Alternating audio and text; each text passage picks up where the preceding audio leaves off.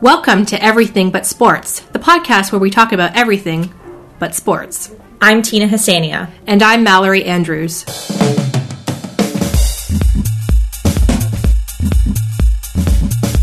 So we decided that we were just gonna record off the cuff. Yeah. As opposed to like all of our, all of our well thought out planned Yes, Podcasts well of the past. researched, well um, organized. Organized, have notes in front of us, or at least a tablet or Mm-hmm. phone with relevant information. Yeah. And this time we just have Tiki, who is just roaming around, and you can't even see her. So you're just gonna randomly hear us laughing for no reason, Yeah, seemingly no reason. being very silly today. Yeah. So Um, so we haven't podcasted in like a month. yeah, Um, I blame it on my ADHD. Let's just which fits with the theme nice- of the last podcast. exactly. It's it's a nice Um, little footnote.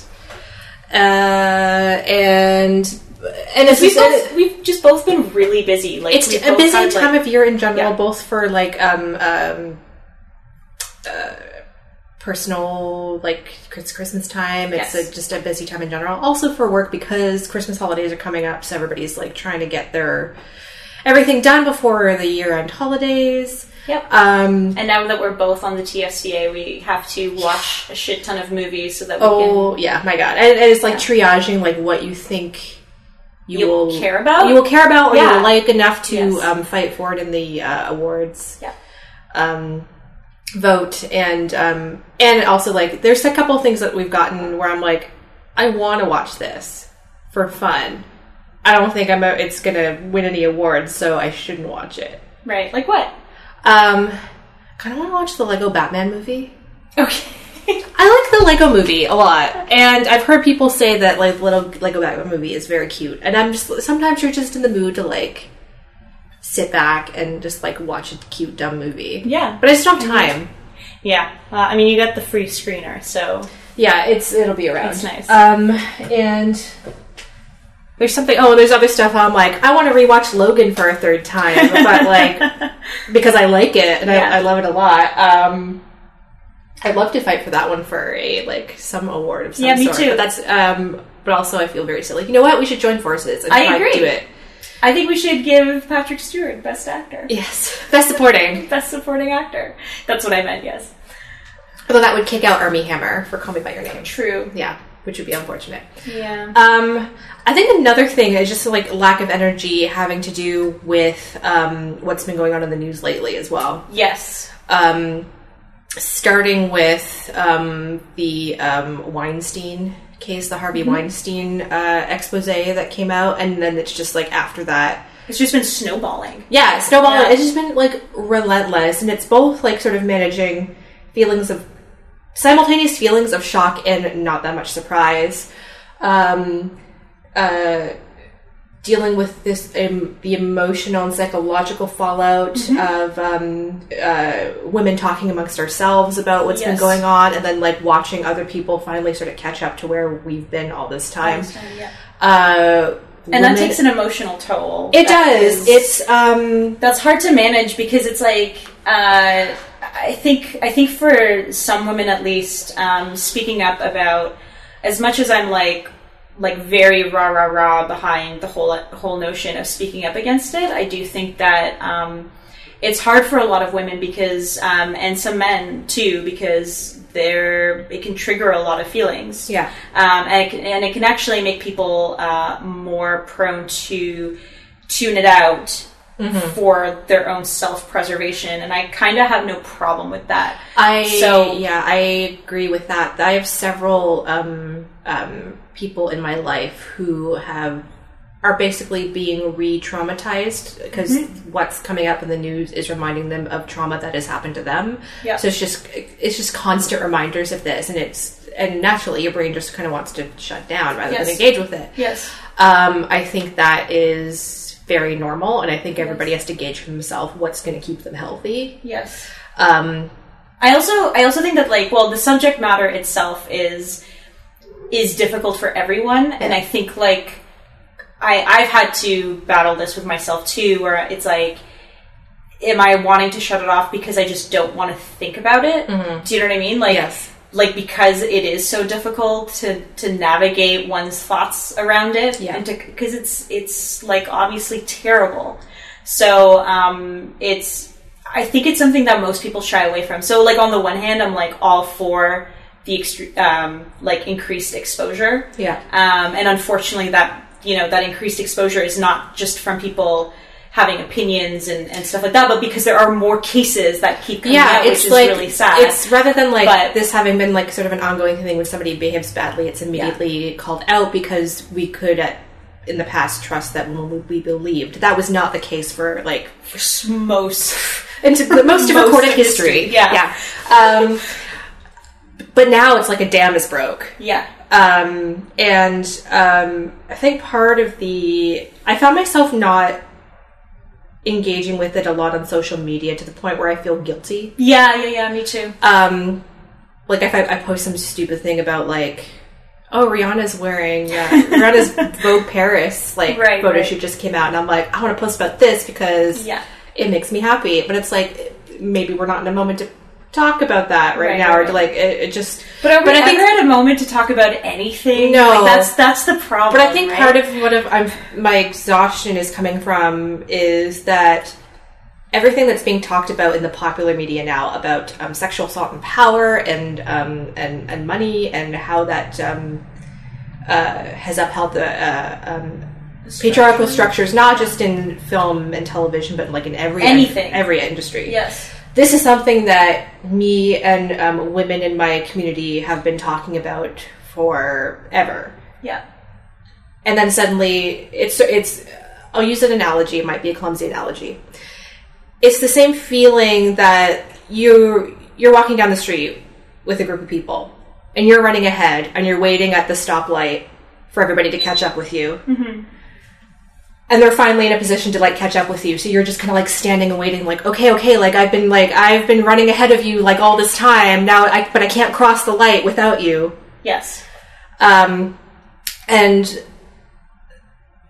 there's also the added sort of stress and worry, and therefore another factor for why I'm so been so exhausted by all this is the fear that when they do finally catch up with me, they still won't want to cross. I see You know what I mean? I see what you mean like like there's next steps to be made. Like there's like Yeah. it, like it's we're in a we're in a um we're in a moment right now where these power imbalances are being revealed and their immediate consequences are being carried through for acts of sexual violence that have been committed yes that we know reported, of and reported that we know of. Right. But steps have yet to be, or, or, or things have yet to be put into place to prevent it in the future. Right. And I don't think the threat of being caught is enough of a, I of absolutely a, agree. Of, a, of a deterrent. Yeah, no, I completely agree because if well, I think I mean my my take on this is that um, I I think a lot of the feminist discourse around um, like consent has become such a big thing, and it's become such a big cultural change. Um, in terms of having conversations about consent, and I think that younger generations are having these kinds of conversations in ways that, you know, as early as our generation didn't Yeah. at all. And I think that all of those things are really good, and I think that those things will shore up a lot of um, a lot of ways in which the kinds of behaviors that are being unearthed right now can maybe not be entirely wiped out or whatever, but can at least um, people can start thinking about uh, the ways in which men treat women. Um, and more than just in terms of sexual assault. Do you know what I mean? Like Yeah. fr- everything from like a microaggression to something as like clear cut as rape. You know what I mean? And everything in between. And usually a lot of the stuff is somewhere in between. And I think not just the way So- men treat women, but just like in general, the way women are treated. Because Treated, there's also yes. a lot of built-in um, internalized misogyny for the way women are expected to accept certain types of behavior, Mm-hmm. and then get angry at other women for not also accepting it. Yep. Yep. Yeah, Yeah. And also just the way that we're treated structurally. Yeah. Do you know what I mean? Like the certain types of roles that we're expected to play. And yeah, so I think, um, I think there's been like a, a, um, I mean, I don't want to. I don't want to call it a tidal wave of change because because social change is always slow. yeah. So, um, but I do think that there's been a lot of uh, really positive um, effects from having these kinds of conversations that we've been having long before the Weinstein story broke, which is great. However, I do think that the seriousness of um, sexual assault requires a bit more than just these swift actions of like this person's been fired, this person's been Yeah, suspended. it's, it's not solving the been- problem. It's taking care of the situation that's in front of you. Exactly, and it's like that's great, but what next? Yeah. And that conversation, most people are like not having. Um, and I think it's because no one can necessarily imagine what should be next. Mm-hmm. So it makes it a, as difficult a subject to broach as the subject of sexual assault itself. yeah, you like know? how do you create basically? How do you move on? and how do you like encourage a culture in which that type of thing is not just like Found out about, but Yeah. prevented. like you, Right? it wouldn't even occur to somebody Yeah. to treat somebody like that. I think- or, or it would be more like, or at least would be like such a rarity. Yep.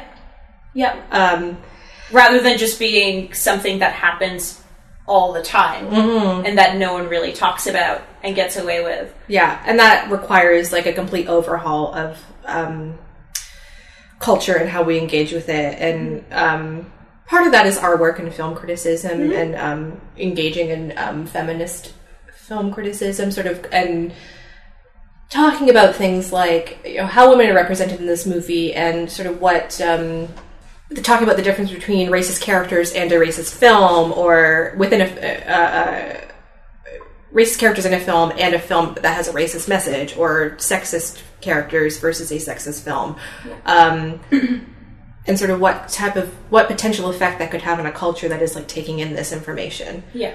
So overwhelmingly large, like the amount of change that will need to happen, that my brain is already just like, nope, stop, Well, shut down. don't- I, I think that like I I mean I just don't expect the amount of change that I would ever want to No, happen to ever true. happen in like my lifetime or like even like three generations. Like I think that um, what always happens with if you look at historically what happens is that there will be a huge push for social change. Let's say feminism, right? Mm-hmm. Like we're in this new wave of feminism.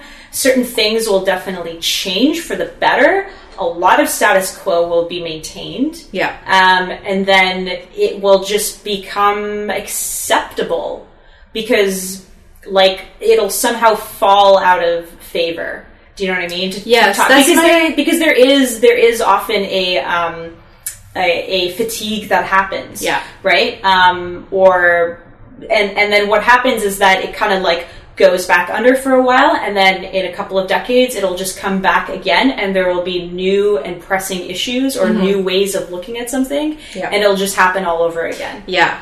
so Yeah. like there's always to me in my opinion like any kind of political change or social change is I always look at it as a pendulum, Mm-hmm. right? And often it has to do with um, like what activists are doing sort of in an underground way and how that sort of underground activism and culture counterculture becomes more and more and more mainstream and talked about and trendy in a way. And then it just like infiltrates all conversations and then people start actually maybe starting to read about it and changing their minds. I think pretty much everyone i know has had this happen to them Yeah. in the last five years. I know i definitely have. Some of the views that i used to hold when i was in my 20s very different from now. So like that starts to happen. And then i think at some point it just reaches a tipping point. Um, and then the pendulum starts to swing back the other way. And it's not just about the currents of that it, it can also be um, influenced by major world events and like political like uh, administration changes Yeah. Um, Um, obviously that's a big part of why we are talking about um, i think sexual harassment as well like i i mean i don't know like if you try to imagine a parallel universe in which hillary clinton had won like i wonder how this conversation would have gone about sexual harassment and like what ways it might have been better or would it have been as pronounced or- yeah. yeah Um, it's hard to say right It is hard to say. Um, is some of the vigilance about this a response to the fact that we have a that there is a Trump White House? exactly Um, Right. Because it, like the, the sort of strength on either side tends to come as a response to a perceived threat on the other side. yes I this, this is going to sound really reductive, but like, um, like racist Americans couldn't handle the the idea of a black president, especially winning a second term, and then suddenly, like, I don't know if the actual numbers of uh, violence against black people went up, or if it was just suddenly that we had a spotlight on it for the first time. That's I suspect So maybe a little bit, a bit of both, yeah. Um, But it did seem but, it, like but, but it's sort of because it's kind of the same with like these like oh so much sexual assault is happening. It's like no, it's been happening forever. It's just Yeah. the first time we're having this conversation, Conversation, and yeah. taking this seriously. Exactly. There is a uh, sorry, I had to go get my phone, but um, Malcolm Gladwell, who I don't actually like that much, I find his work kind of annoying, to be honest. But anyways, he Sometimes does- a, he st- does some a stopped stuff. watch is right twice a day. So every now and then, Gladwell. Exactly. Um, Is- he has a he has he has a great podcast um, called I forget what it's called exactly, but it's like Revolutionist History or something like that.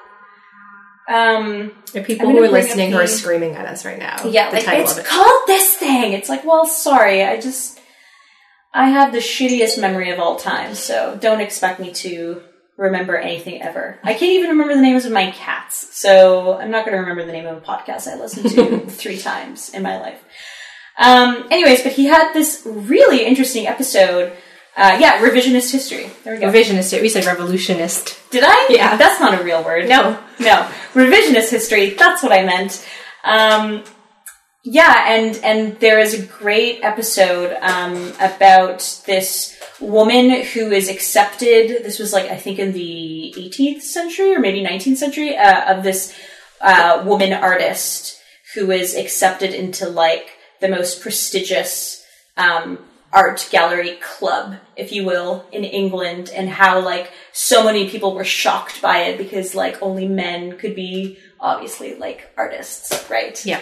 Um, and so he used that as, as an example of like how people start coming around to the idea of something that's really extraordinary in terms of like social progress, uh, progression, such as a black president. He, he did relate it to Barack Obama and how that actually, once you do that, people typically, their, um, their subsequent reaction to that is what? She's on the dresser. Oh God. Okay. Do you want her down? Uh, I'll get her down.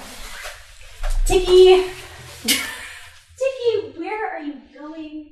This is going to be very interesting, recording this podcast at my place now and then Yeah. constantly being. With the world's most adventurous cat who's still discovering new spots in this apartment. Yeah, she hasn't even like made it to one particular end of the She's gonna go yet. nuts when she discovers that you have a kitchen counter. Oh, I know. And she, her new, her favorite, her last new favorite place at my place was the top of my stove. Like I would routinely come home and she'd be like just sitting in a little loaf on top of the stove, not the counter, on the Just stove. the stove. I think the most it was like dangerous part. because it's like the hardest and like is like a cool, Yeah, yeah, like hard surface, That's which totally is her it favorite. is. Yeah. It seems like cats are drawn to stoves. Like I swear to God, our friend Sophie's um, brother's cat, whom she Mm-hmm. lives with, also really likes sitting on the stove for some Oh. reason. And the first uh, night that I got Augie, I woke up in the middle of the night and he was on the stove. Yeah. I was like, why? Anyways, going back to what I was saying, um, which has nothing to do with cats or stoves. Um, yeah, so he was just saying how uh, it typically causes the reaction of people being like, well, we gave this woman this thing and uh, we allowed her to be part of this club now so we don't have to do any other socially progressive acts again Yeah. for like a while because she was the first person in and then they didn't allow another woman artist in this exclusive you know gallery for like many many decades Yeah, it's the perception So- of like if a woman accomplishes anything, it's like whoa, whoa, whoa, whoa. We're talking about women all the time now. Let's not just have women take over. exactly Um, it happens. because it's like it's seen as a it happens threat in, right. Yeah, but it'll, but but it's not just. Um, it doesn't just happen with like um, women and women's rights, but it's also. I mean, we see this at the Oscars a lot, where it's like Twelve Years a Slave won, and then it was like, well, we're no longer Oscars, no longer racist. yeah So we solved that issue we solved Let's that issue, on. so no need to worry about Oscars so white anymore. And then um, I feel like that's going to be. I mean, it's be- become a conversation every year, and a vital conversation, as you can hear on our Oscar episode Yes. from last um, winter. yes But I feel like with um, Moonlight winning Mm-hmm. and the like the way it's been placed in conversation with La La Land as like the whitest Yeah. of white movies that came out that year, and like the entire drama with the Best Picture announcement. Yes. Um, that's going to come up again, and it's like, okay, did did Moonlight's win actually sort of change the movies that we types of movies that we consider for awards? For the better to be more diverse, or is it going to be like, well, we gave it to Moonlight, so we're we don't really we can give it back to like white movies for Yeah. at least a few more years. Yeah.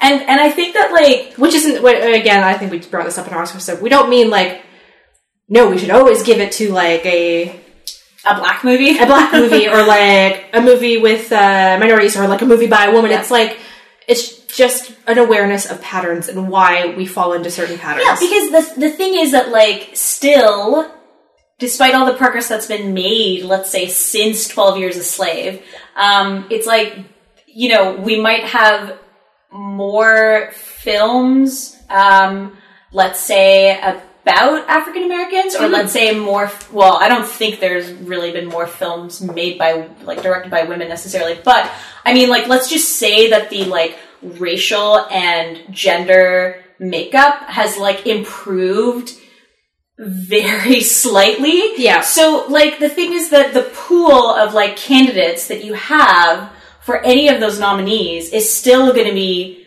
mostly male, mostly um, you know white, and so again we're just working from like a pretty uneven like like like we just don't have as many options to begin with. Do you know yeah, it's mean? never going to be like a um, the sample isn't randomized enough. And it's like there are going to be plenty of movies that are going to get ignored because they just haven't been talked about with the same. They don't. They haven't received the same kind of buzz that let's say Moonlight received. Yeah. Do you know what I mean? Um, so uh, even though there have been tons of movies that have been made. Um, uh, that let's say are made by African Americans that are like feature a lot of them as well. It's like they just don't get talked about because they're not considered prestigious enough. They didn't build up festival buzz, blah blah blah blah blah. So they just immediately like. So it's like this kind of thing happens every year. It's it's selective attention, and so if suddenly race or if gender becomes the you know hot issue of the moment, that definitely plays um, a role. And I don't want to. I don't want to say that because I don't want to say that that's the only factor because then that just makes it seem like oh we're just we're just choosing this movie Yeah. because it happens to be directed by a woman because I mm-hmm. really think that's unfair. But I do think that that kind of thing actually has a little bit of significance on people's voting patterns. And I think that that should be the case until it becomes normalized that like let's say a woman director is like doesn't affect a person's like you know uh unconscious bias anymore. Do you know what I Or mean? to like Like well, cuz one day that should happen. yeah, one day that should happen? And like Yeah. it- and or or when we get to the point where once somebody like when Kathryn Bigelow uh, was getting attention for what did she win for the Hurt Locker? For Hurt Locker, yeah. Like once we get to the point where it's like, oh, a woman in Yeah. the running, like how amazing! And every interview about that with her is about that Yeah. specifically, or like, how do you feel being a woman uh, in this cat like in this category and who has a good chance of winning? It's like Yeah. once that becomes like no longer notable, that's when like there's real change. I think we have. You know what? This is feeling very deja vu. I feel like we we have, we have this exact same yeah we did Yeah, yeah. basically like and and so to me i'm i'm fine with social change Yeah. because um being like a slow moving thing because i'm just sort of like that's just how humans work yeah. like that's that's just part of our psychology that's just the way that our biases work and um i like i'm i don't want to it's not that i don't want to force it it's that um the waves just sort of happen naturally and i will support and promote anything that i feel really passionate about that has to do with those causes but Yeah. um i don't um I kind of like it's it's not that I don't care. It's just sort of like it's like to me there is almost a rhyme or reason to it that I can't seem to affect. Yeah. Do you know what I mean? there's definitely an element of powerlessness that I feel. Yeah. Like if the wave is is so strong and the current like so relentless that it just feels like anything I do or say is going to have very little effect. Fact. Yeah. So it's just sort of like taking in information and sort of planning out next steps after that.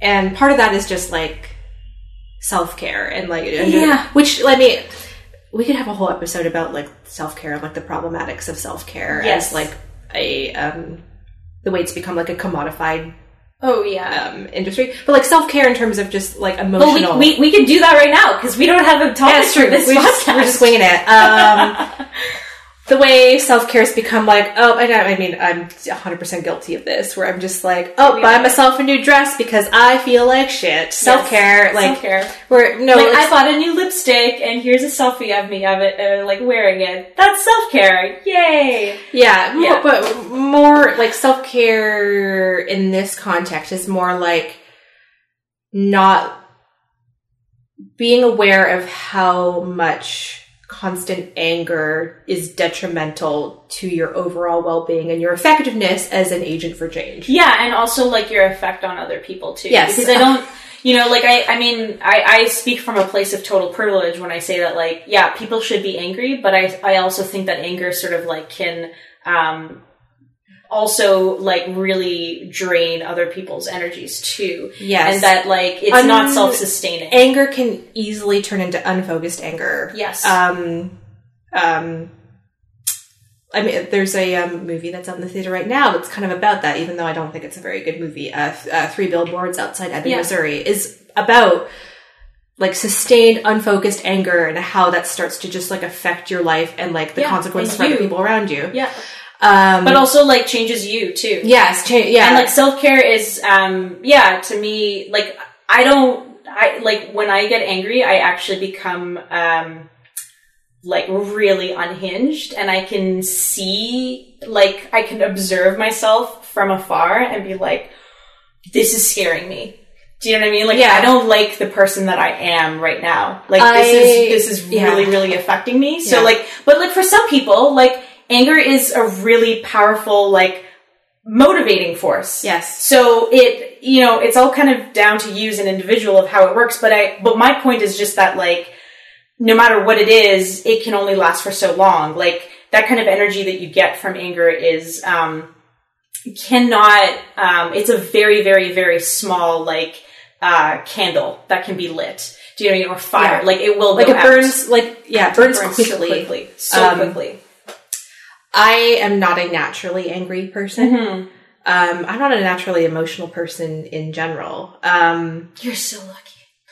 I don't know. It can also it has the opposite effect of sometimes not being entirely in touch with my emotions Right. to the point where like, um, like my, where my um, in this way I'm like completely unlike my mother. My mother's very in touch with her emotions to the point where she will tell me how I'm feeling before I realize it.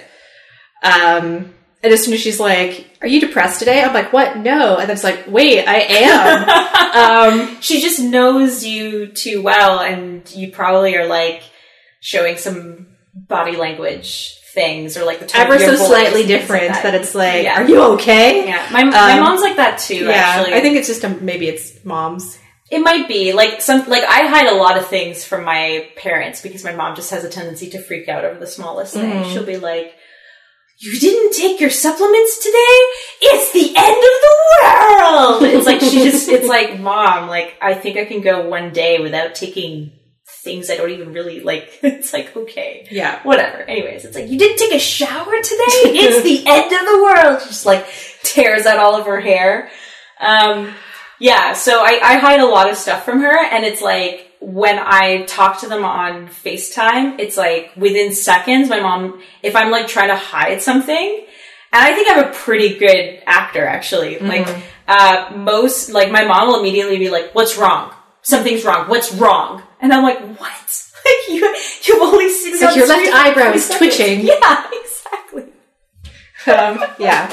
It's really strange. I'm like, It how do you know that? Yeah. And I'm like, no, it's fine. Everything's Yeah. fine, mom. You're just, you're just being weird. Like, Yeah. you're just reading into things too much. And secretly, I'm like, fuck, how did you know? Yeah, that will happen to me, except for it's like I'm not trying to hide something. It's just like I literally don't know. I'm like feeling a feeling. Yeah, yeah. Um, I yeah, go ahead. but in uh, terms of how it relates to like Self care. self or just feeling anger now, and like how I know that anger is something when I do feel it is something that I need to manage because it will burn me out. It's just Yeah. lately um reading the news and seeing the way that it's affecting people that I care about Mm-hmm. and it just um it goes along with like the constant low simmering rage that most feminists uh, develop over time. Yeah. Um, it's just sort of added fuel to that, and it's like to the point where I'm like, I'm fine, I'm fine, I'm angry, and these are things that are worth angry, feeling angry about. I'm fine, and then I'll like, I think multiple times in the past couple weeks, I've like fully lost it on somebody in a situation where like I normally wouldn't lose my Right. temper. Right. Um, and that's always alarming to me. Like I, irrational anger is not a good look on me. Like I don't do it very well. Um, and those are just like moments of like, what is like, because it seems so out of character for you. Too. yeah, yeah, and it's just like, okay, that wasn't entirely about that thing that I just got Right. angry about. This is Right. like more to do with like just a general like s- underlying rage that I've just been feeling at all times. Yeah. It's like, okay, what do I do? You can't stay in that place all the time, and yet we're in a situation where there are hundred percent things worth being angry, Angry about, about, and it's not a matter of like just let it go. Is not a solution. No.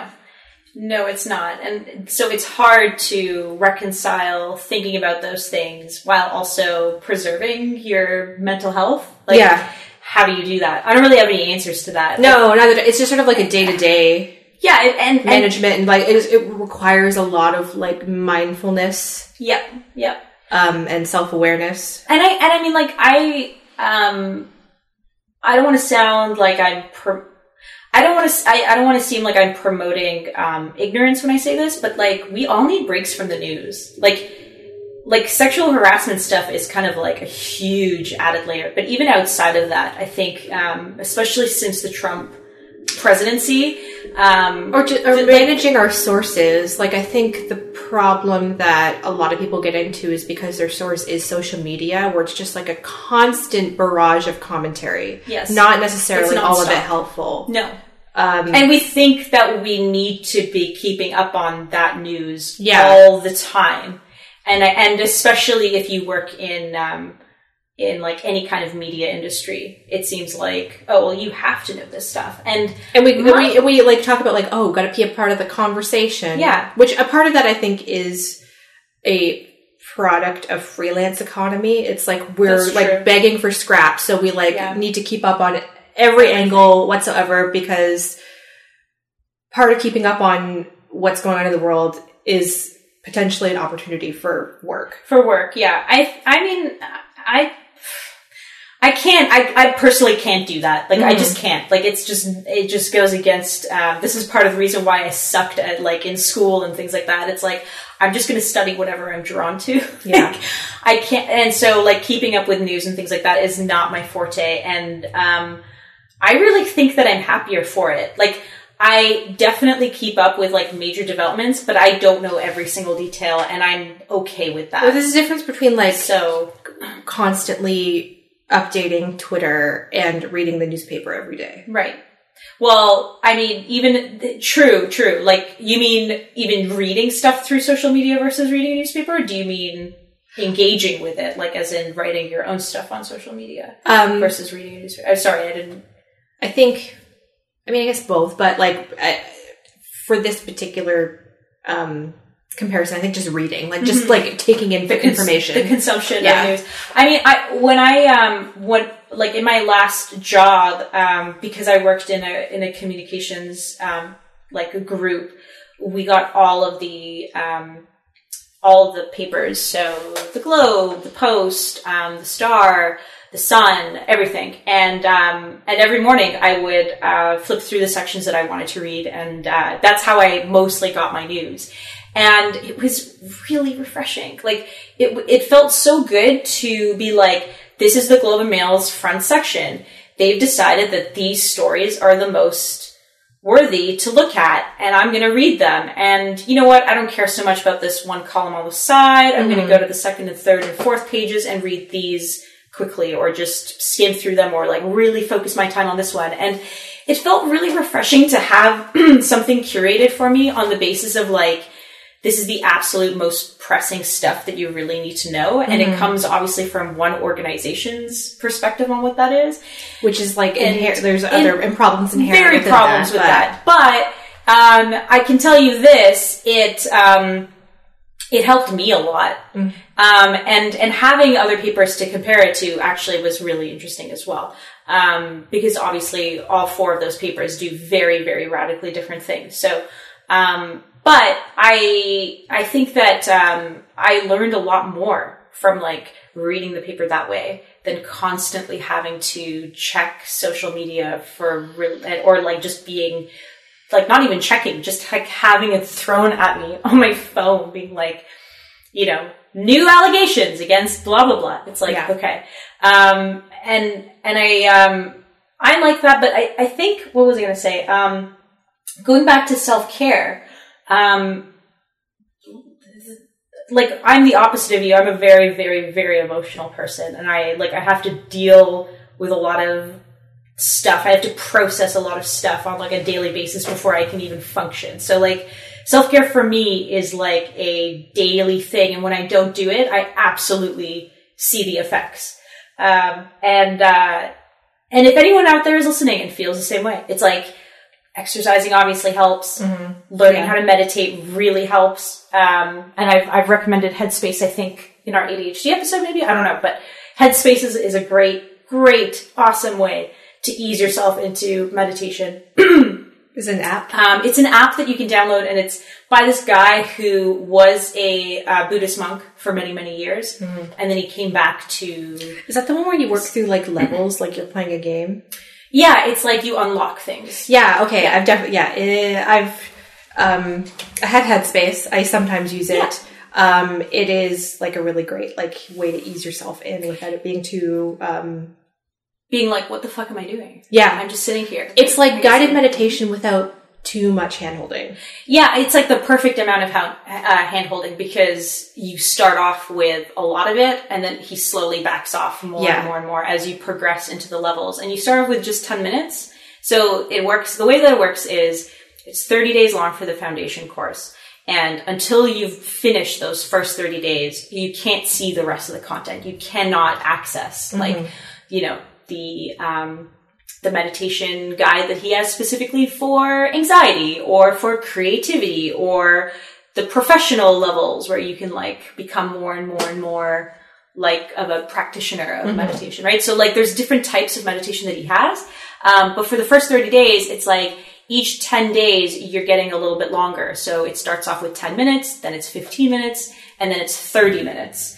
And um, by the end, it's amazing. Like it, yeah. I, I mean, I, I've recommended to a lot of people. It's a hard habit, but um, Like a, di- a difficult habit to develop. to develop. But I think when you have guided, and the, the reason why I like him, other than the fact that he has a British accent, It's Yeah, it's, it's British, such a soothing voice and it's- just like pleasant has- to listen to. he, he has a very very good voice um, he's very very calm but he also just has like the perfect like it's not obnoxious there's nothing that that i find really distracting It's not. It's um, non-denominational, what does that mean um, not religious. yeah oh yeah of course uh, that should go without saying Well, it's like much. It's more like the physiological state of yeah um, he of talks he clearing talks your more mind about rather than like think about God. Like, yeah or like or like um you know like we're opening your heart chakra or something like that um i've i've tried numerous types of medica- like guided meditations and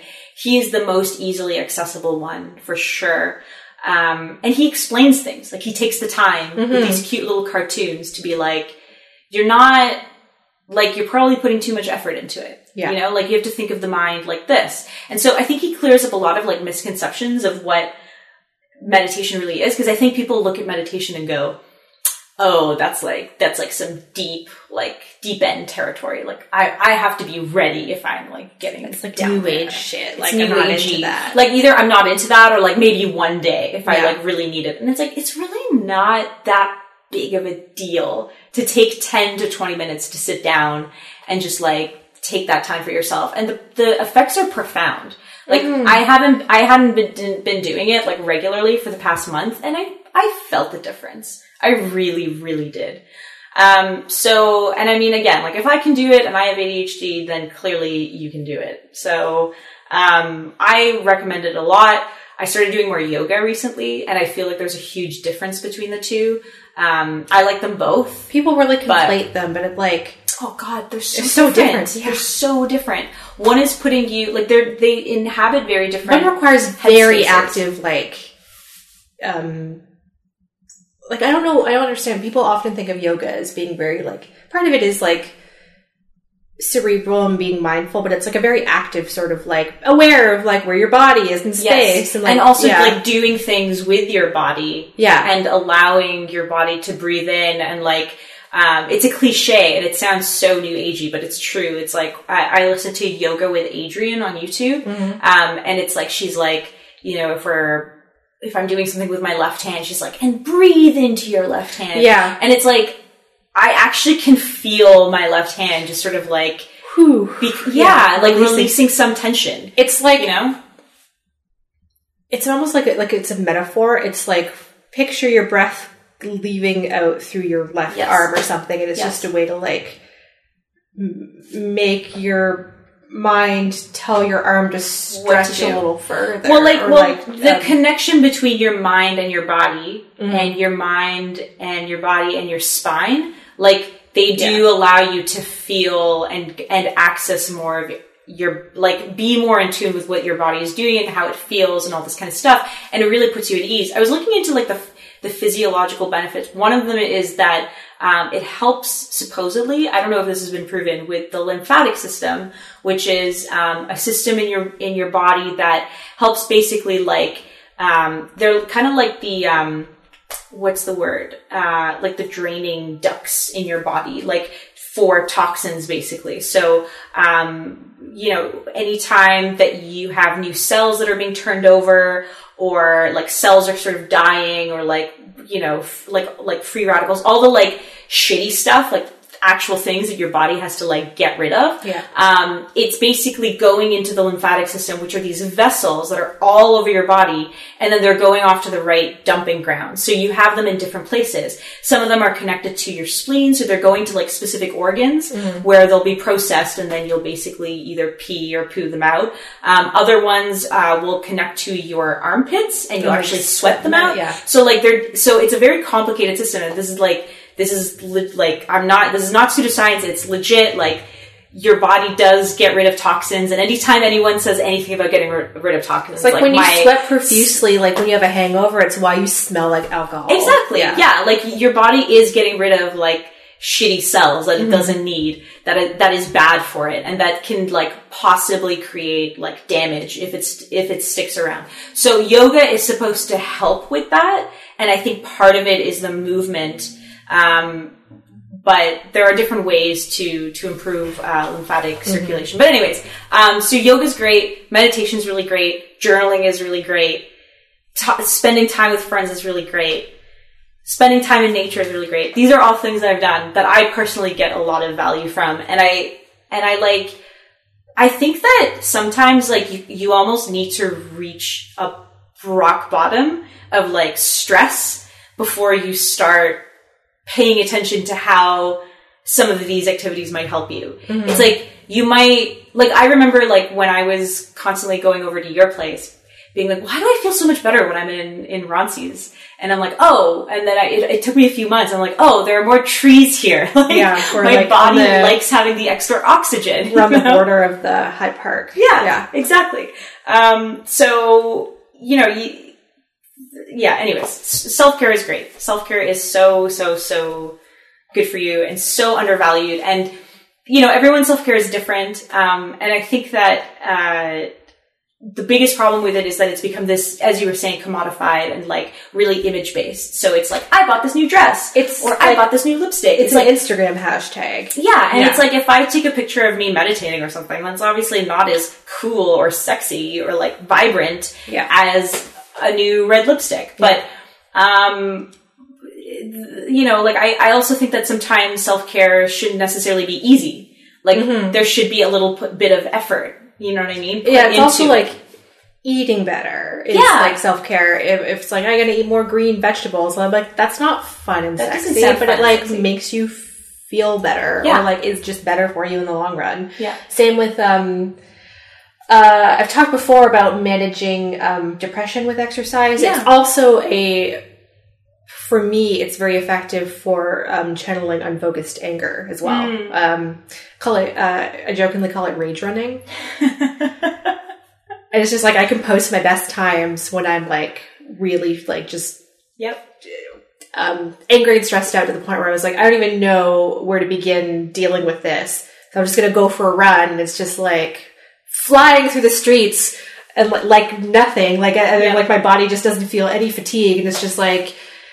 And then when it, it's done, like you just like the endorphins kick in. It's just like okay, like I've dealt with that like energy Yep. now I can sort of see at least, and it's like clears your mind, and you can sort of sort of see more clearly, like, okay, how do I begin to like solve any of the problems in front of Yes. me? Yeah, Yeah, I think that um, because you are pushing yourself as a result of having that extra yeah, energy, and so the endorphin release at the end is even more pronounced as well. Mhm. But it also, it's not like if you've never um, exercised before, it, you're not just going to be like, oh, I'm angry, I'm just going to exercise and I'll feel great. It takes some time to work up to that point Yeah. of feeling good after exercising.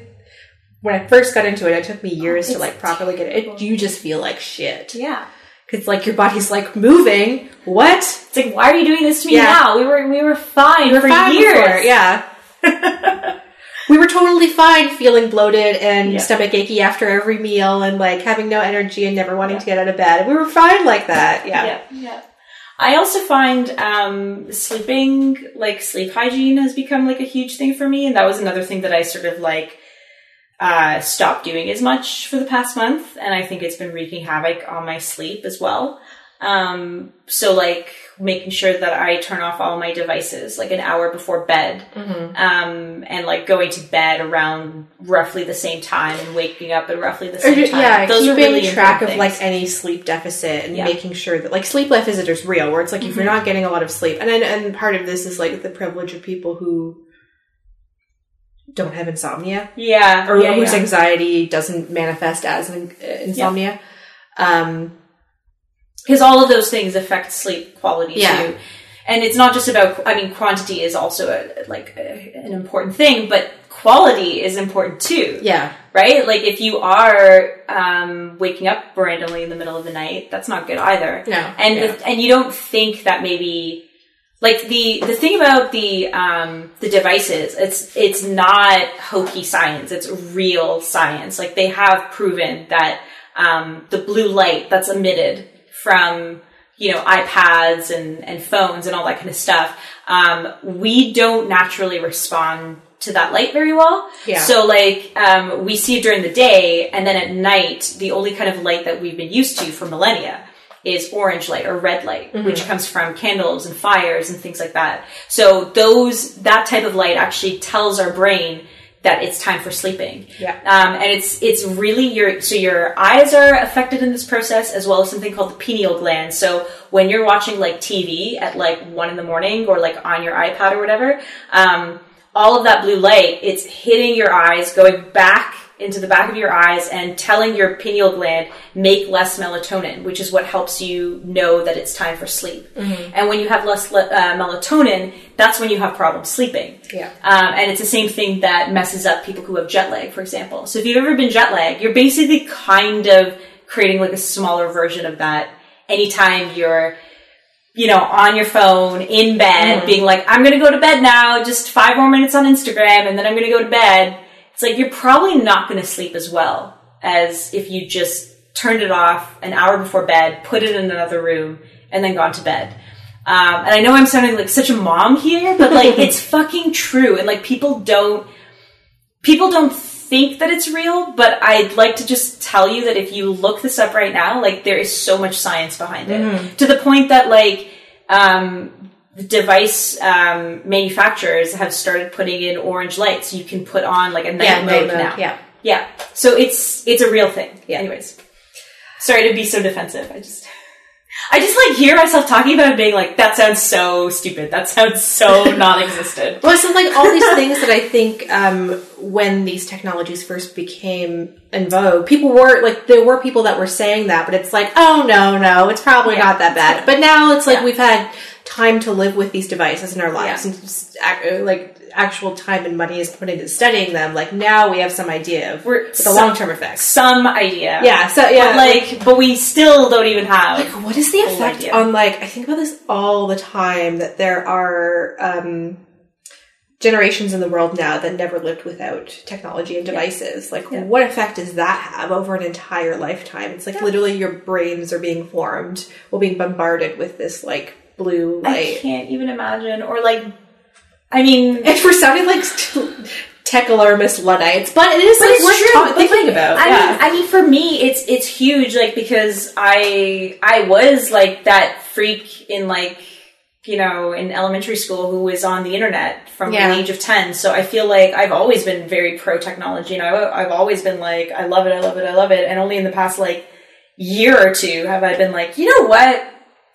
Maybe this isn't as all that it's cracked up to be. And I've started to sort of like go on the other side and not in a like, I'm getting rid of everything, but in a like, I'm going to moderate this because it's clearly not making me as happy as it should. And I find that the less that I use it, the better off I am. But um, again, to each their own. Like, I really think that if you are more prone to um, like mental or mental health or other health related concerns, if that is something that is all, where you're already sensitive, then these things can make a difference. Yeah. And sometimes it's about awareness, you Yeah. know? Mhm. But anyways, I read a book that's really good if you're interested in how technology um, makes us addicted, like causes behavioral addictions. Yeah. Like video games, and you know, I'm sure everyone's heard of World of Warcraft being as addictive as crack cocaine. Um, and I strongly recommend it. It's and actually there's a pull quote from Malcolm Gladwell on the Ah, No! full circle um, and it's called Irresistible The Rise of Addictive Technology and the Business of Keeping Us Hooked by Adam Alter. And it's really, really fascinating. And when I was reading it, I could not shut up. Yes. you and Callum, like, did you know that Tetris is really addictive? Did you know that Tetris is so addictive that the guy who is coding it, like, couldn't finish coding it in time because he was so addicted to playing it while he was making it? That to me is so entertaining. Does it also talk about the Tetris, Tetris effect? Of, Yes. Like seeing it. Yeah, I um, I've had it. dreams. Uh, not just dreams. Like you just see them. Yeah, the blocks coming like- down when you close your eyes. Yeah. Like I played like a fucking ton of Tetris when I was in grad school. Um, because it's like a it's like a between like reading 500 pages of something or like writing a report. It's just like I just need something that like engages my brain in a way that is not at all related But to it's like kind of mindless. too. Yeah. Yeah. Not kind of mindless. It is mindless. It is mindless. It's like gauging a, and engaging a different part of your brain than what you were what I was doing when I was like working all the time. Yeah. but yeah, but it was like it had the effect of like, all right, gonna go to bed now. Like close my eyes and would just like see Tetris blocks falling, and it was just like, this is not at all relaxing because I'm just stressed about getting the blocks in the right place. So um, I'm just looking up the part about Tetris. Um, uh, so yeah, so here's some part that I thought was really interesting. One satisfying feature of the game is the sense that you're building something, that your efforts produce a pleasing tower of colored bricks. You have the chaos coming as random pieces, and your job is to put them in order. But just as you construct the perfect line, it disappears. All that remains is what you failed to complete which I think is really interesting because yeah, like I think most people, even if you're not a super perfectionist, it's like you keep get, getting these reminders, like oh crap, I couldn't make a complete line, but It's like constant problem solving. of like, okay, how do I fix this mistake that I've made? exactly, and but like but again, like the all the positive work that you did because obviously it's just like going it just away. disappears. Yeah, Yeah. So you constantly, yeah, You- You're not even getting rewarded in a No. sense, right? Like you're just you just keep wanting to fix things. Um, yeah, um, Mikhail Kulagin, uh, who's a friend of the person who made the game, um, remembers feeling a strong drive to fix his mistakes. Tetris is a game with a very strong negative motivation. You never see what you have done very well, and your mistakes are seen on the screen, and you always want to correct them. What hits your eyes are your ugly mistakes, and that drives you to fix them all the time. The game allows you the brief thrill of seeing your completed lines flash before they disappear, leaving only your mistakes. So you begin again and try to complete another line as the game speeds up and your fingers are forced to dance across the controls more quickly.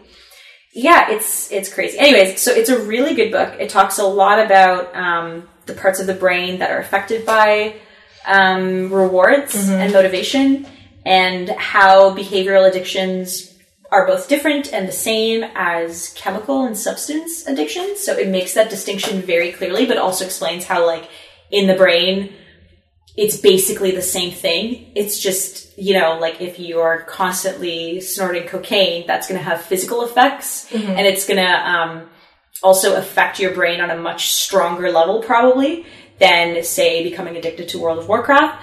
But the net losses are maybe not the same, but kind of similar.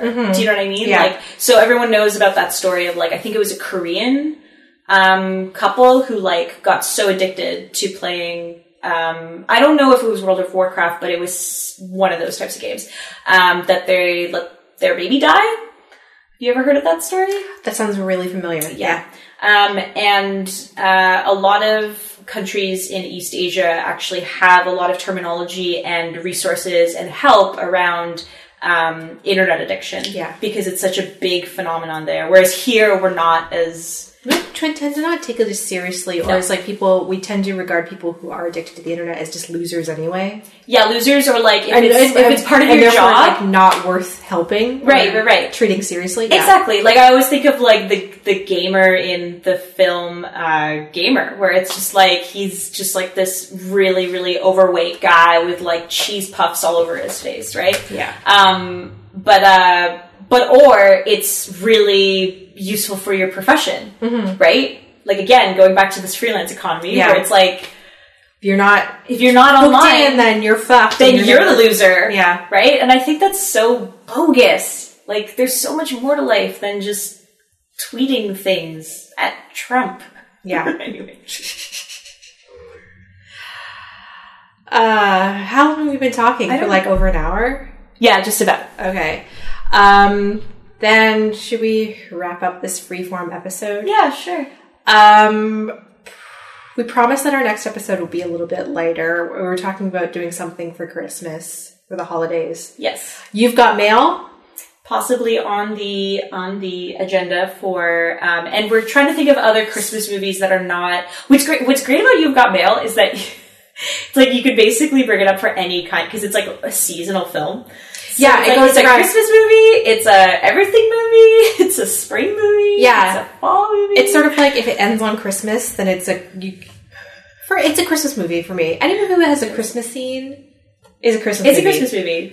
Um, yeah. That's a controversial stance, I know, but that's how I feel. No, I'm Um, totally into it.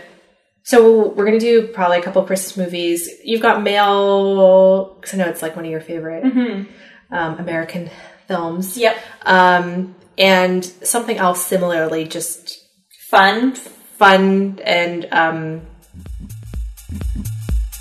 fun, but with a lot of stuff to talk about that's like Yeah, problematic. let's say it's like the uh, the anti. Um, let's say it's the antidote to reading about uh, sexual harassment. Yeah, um, yeah. stuff. Yeah.